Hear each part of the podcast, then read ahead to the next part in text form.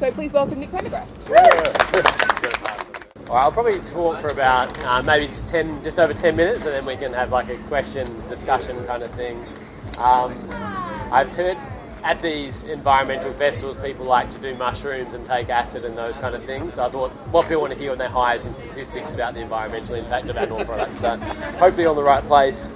Um, yeah, I guess it's good to be at an environmental festival. And yeah, when I drove down here in my car two hours, I really felt like I was doing my bit for the environment. I think by taking that long drive down here. But yeah, I think that you know we obviously when we think of driving, you know, we're aware of the environmental impact, like what car we drive, you know, whether we drive at all, whether we take the bus, know, train, bike, those kind of things.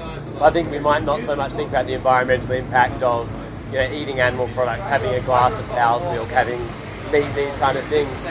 And I've called the talk hybrids or hummus, which has the biggest impact. And the reason for that is there's a study a while ago at the University of Chicago that found you can actually do more for the environment by eating a vegan diet than by changing from a standard car to a hybrid car. So that's kind of um, starting point of what we're talking about today.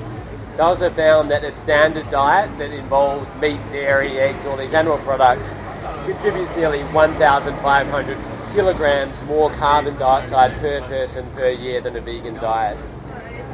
And this isn't anything new as well. The, the Food and Agriculture Organization, United Nations, back in 2006, found that animal agriculture was, was responsible for 18% of worldwide greenhouse gas emissions, um, whereas all forms of transport combined, including air travel, rail, cars, everything, was responsible for only 13%. So, yeah, more than all forms of transport combined.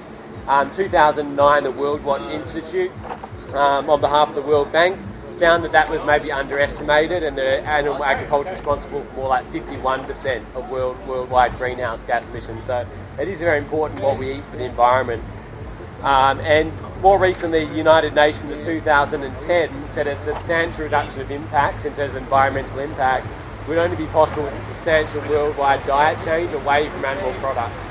And they saw a, a global shift towards a vegan diet, I'm talking about today, um, is vital to save the world from hunger, fuel poverty, and the worst impacts of climate change, and that's coming from the United Nations. So I'm just going to go through a, a few specific aspects. That's kind of the general idea of how environmental agri- um, animal agriculture has an impact on the environment, but specifically there, there's some specific issues that have an impact as well. I need like a megaphone, but um, yeah, the, the world's cattle, um, cows, those kind of animals, consume enough food to, to feed 8.7 billion people, more than the entire human population. And there are a lot of vegan advocates who argue that, well, therefore, if we go vegan, we're going to solve world poverty. And I don't think that's necessarily the case because we do actually have enough food to go around. The problem is the distribution. We don't distribute it equally. So I don't think everyone going vegan is going to save, yeah, save, um, you know, solve poverty, although it might help. But I think at the very least, in an environmental sense, it's very inefficient we basically feed all this plant foods to animals that we could be eating directly. We feed it to animals. Um, it requires about six kilograms of plant protein to get one kilogram of animal protein back. So we feed the animal six gram, uh, kilograms of protein, we get one kilogram protein back. So it's very environmentally inefficient feeding the food that we've eaten to the animals and getting you know, a small amount of nutrients back. And so a standard Western diet high in animal products um, requires 907 kilograms of grain per person per year, whereas a typical plant-based diet requires less than 205 kilograms. So we're having, we're, even though we're eating a lot more grains directly, indirectly we're eating a lot less, less grains, but we're eating the grains directly rather than getting them through the animals. So it's much more efficient to consume the plant foods directly. Um, also, when it comes to water, water is obviously a huge problem in Australia, though not at the moment, apparently. Um, so, how, how do we solve this water problem? Obviously, we can have shorter showers, these kind of things. Obviously, that's all worth doing, but we often don't think about the foods we eat when we think about how do we address this water crisis. Um, and if you, anyone's got a booklet in front of you, turn to pages um, four to five. I probably should have one. But if you, full on lecture mode now. Turn to page four or five. Yeah. Um, you've got some diagrams in there, you have like PowerPoints and stuff happening, but if you see in pages four to five, there's like two diagrams there. And if you look at the, the water use for different diets, again, the standard diet versus the vegan diet, obviously a vegan diet does have some environmental impact, but it's quite minuscule compared to the water use for a, a diet that includes beef, dairy, and animal products. And also, if you look at different foods, like you know things like wheat and potato compared to foods like beef and butter and dairy, the you know, again the impact is much higher if we're choosing the animal products. So we can actually make a big difference in terms of water by choosing plant foods rather than animal foods. Um, also oceans, while we're talking about water, there's a, a recent science, scientific study that found there'd be no, fish left in the sea by the middle of this century if current trends continue. And obviously we can take a stand against this by not eating the fish. That obviously makes a big difference uh, directly. But also what we might not think of so much is that when we eat other animals and other animal products like um, pork, like pig products, um, poultry, chicken products, we're actually contributing to fish being taken out of the sea by eating them as well. Because um, pigs and poultry around the world consume more than double the seafood eaten by Japanese consumers and six times the amount consumed by the US market a lot of the fish aren't just going to us directly, they're actually going to these other animals that people are eating there. So actually, even when we're eating things like pork and chicken, we've got to consider the, you know, the oceans being depleted fish as well. So obviously when I'm talking about this kind of stuff in terms of you know, vegan diet versus animal products, we can often think, well, I don't need to go vegan, I just need to eat like more sustainable animal products. We can have more sustainable animal, animal agriculture that has less environmental impact. And that's, that's definitely true. We can do animal farming in a way that is better for the environment, but it has nowhere near the environmental benefits of actually cutting out animal products altogether.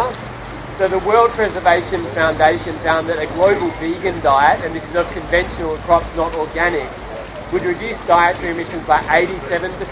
So that would yeah, reduce our dietary emissions by 87% if we go vegan, whereas there's only a token 8% reduction for so-called sustainable meat and dairy. So we can cut it back a tiny bit if we go for the yeah, sustainable meat and dairy products. But we can cut it out a lot if we go for the vegan option.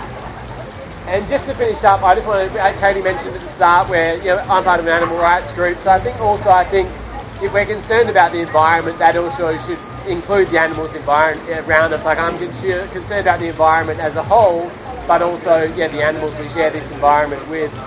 So according to a survey of over a thousand Australians in 2010, 99% of Australians are against cruelty to animals. I'm sure if you go around today, everyone's against cruelty to animals, pretty much. Um, and I guess we can decide like how, how exactly we define cruelty to animals. But for me, I, I, find that, like, for me, it's cruel to slaughter an animal if we don't have to. Like, yes, it can be done in better or worse ways, but if we don't need to put the animal through that slaughter, I think, yeah, that, that's cruel in itself. And in terms of whether we need um, animal products, if you look up, um, there's a site called Uproar. They've got a campaign, not your not your typical tree hugger, and they've got weightlifters, bodybuilders, you know, police officers, you know, a whole wide range of different people who are thriving on a vegan diet.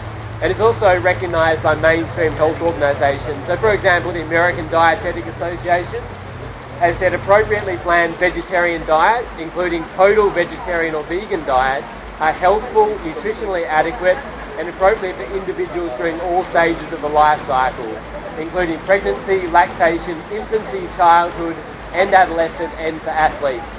So no matter what stage in life we're at, no matter what sport we're doing, no matter what energy requirements we do, if we do it right, we can do it without eating these animal products. So again, I think that because we don't need to consume these animal products, and that's confirmed by you know lots of vegans thriving on this diet, also mainstream health organisations like the American Dietetic Association. Similar organisations in Canada and Australia have had really similar kind of statements that yes, if we eat right, we can thrive on a vegan diet. And so again, all, all these animal products, meat, dairy and eggs, all of these animals are slaughtered well before they lived to, if they were free from exploitation. So again, you can think about how you define cruelty, but I think if we're against cruelty, in my opinion anyway, we don't put those animals through that slaughter if we don't have to. Um, if anyone is interested in veganism, we've got some vegan first cards for our um, for our website. Also got some starter packs there. Um, also, shameless self-promotion. Me and Katie here do a podcast on environmental stuff, animal rights stuff, human rights, politics, all these issues. Um, so if anyone's interested, but yeah, also yeah, that's all from me. But if anyone does, anyone got any questions about any of that? So thank you, Nick.